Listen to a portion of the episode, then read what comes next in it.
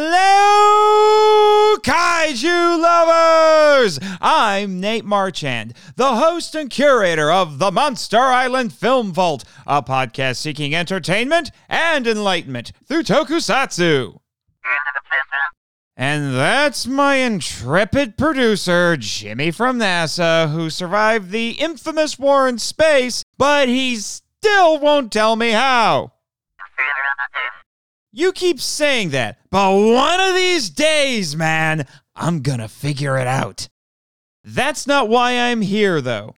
This special little episode is to participate in One Monstrous Moment Alpha Edition, which is being put on by my most recent guest, Ryan, the Omni Viewer Collins.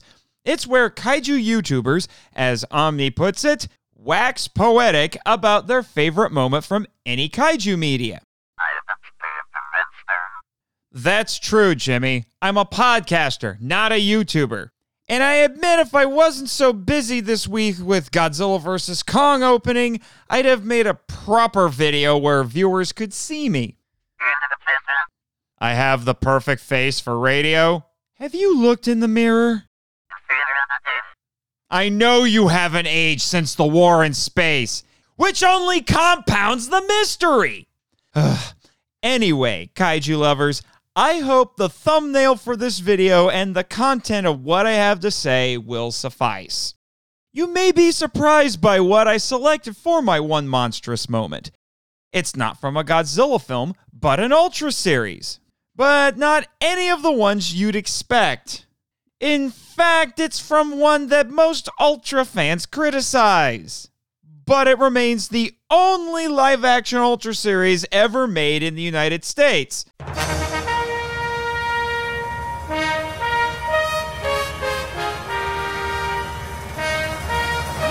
Ultraman, the ultimate hero, aka Ultraman powered. While it does have its issues, chief among them its subpar fight choreography due to great looking but dangerously fragile suits, the titular Ultraman was, as far as I know, the first one in the franchise to show compassion to the monsters he fought. He does this in several episodes.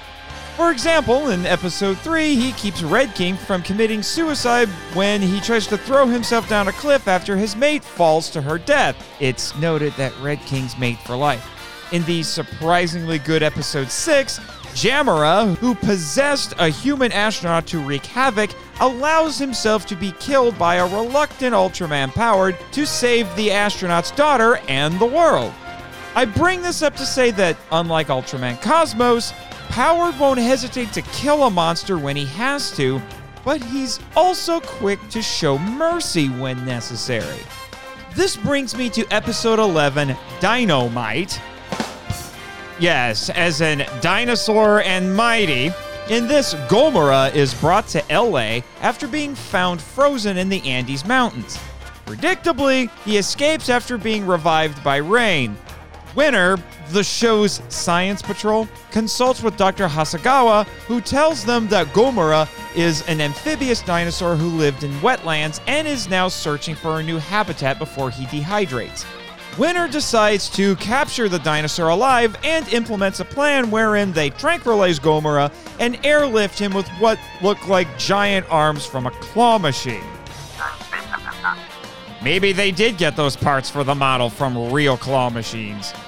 As I was saying, WINR transports Gomora, but he awakens and while struggling gets shot free by WINR pilot Sanders. Gomora lands in a suburban neighborhood and starts trashing it in a daze. It's then that Kenichi Kai henshins into Ultraman power to confront Gomora, but he doesn't try to hurt the monster. He knocks Gomora over, but the monster is too weak from dehydration to stand again. Life wheezes out of Gomora's dry throat. Powered, despite his wailing color timer, comes around and cradles the monster like a cowboy would a dying horse. This isn't something I expected to see the first time I watched it. Heck, it's a popular joke that Showa Ultramen were often ruthless kaiju killers. My gosh, Taro killed a monster just because it had a toothache. But here, Powered fights a truly innocent monster. He was buried alive millions of years ago and revived in a world he doesn't know or understand. All he wanted was a place to live so he could survive. The problem was now the world was populated by tiny humans, and because he kept smashing their houses, something had to be done. Sanders arguably defies orders and fires on Gomora, releasing him from the Claw, claiming there was radio interference. He'd always shown disdain for monsters and insisted on shooting them first. He represents the typical human response to anything that threatens them. Dr. Hasegawa, on the other hand, makes remarks during the episode like, I wish we'd never found Gomora, and this second chance at life is just too much for him. To Dr. Hasegawa, it would have been better for Gomora to remain dead than to die again so soon after revival. Kai makes a similar statement at the end of the episode when Gomora's body is put on display in a museum. Monster? Maybe to him, you're the monsters. This punctuates the episode with an indictment of the human heroes. Despite their good intentions, they still try to capture or kill a confused creature who meant no harm. The entire episode embodies a famous quotation from director Ishiro Honda, who said, Monsters are tragic beings. They are born too tall, too strong, too heavy.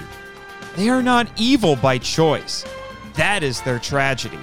They do not attack people because they want to, but because of their size and strength, mankind has no other choice but to defend himself. After several stories such as this, people end up having a kind of affection for the monsters. They end up caring about them. And that is what Ultraman Powered does. He knows it's too late to save Gomora. He could hasten Gomora's death, but instead he halts the monster's rampage to keep him from inflicting more damage. Then he comforts the creature who didn't have to die again in his final moments. You may have heard the phrase, hurting people hurt people. The same could be said about Gomora, who was hurting people due to his confusion and thirst. It doesn't excuse what he did, but by treating Gomora like a malicious monster, WINR snuffed out an innocent life. However, Powered, in a strange way, saves Gomora by giving him a moment of peace before dying. You could even say he loved his enemy, which, given that Ultraman creator Eiji Tsuburaya was a rare Japanese Catholic, wouldn't be much of a stretch.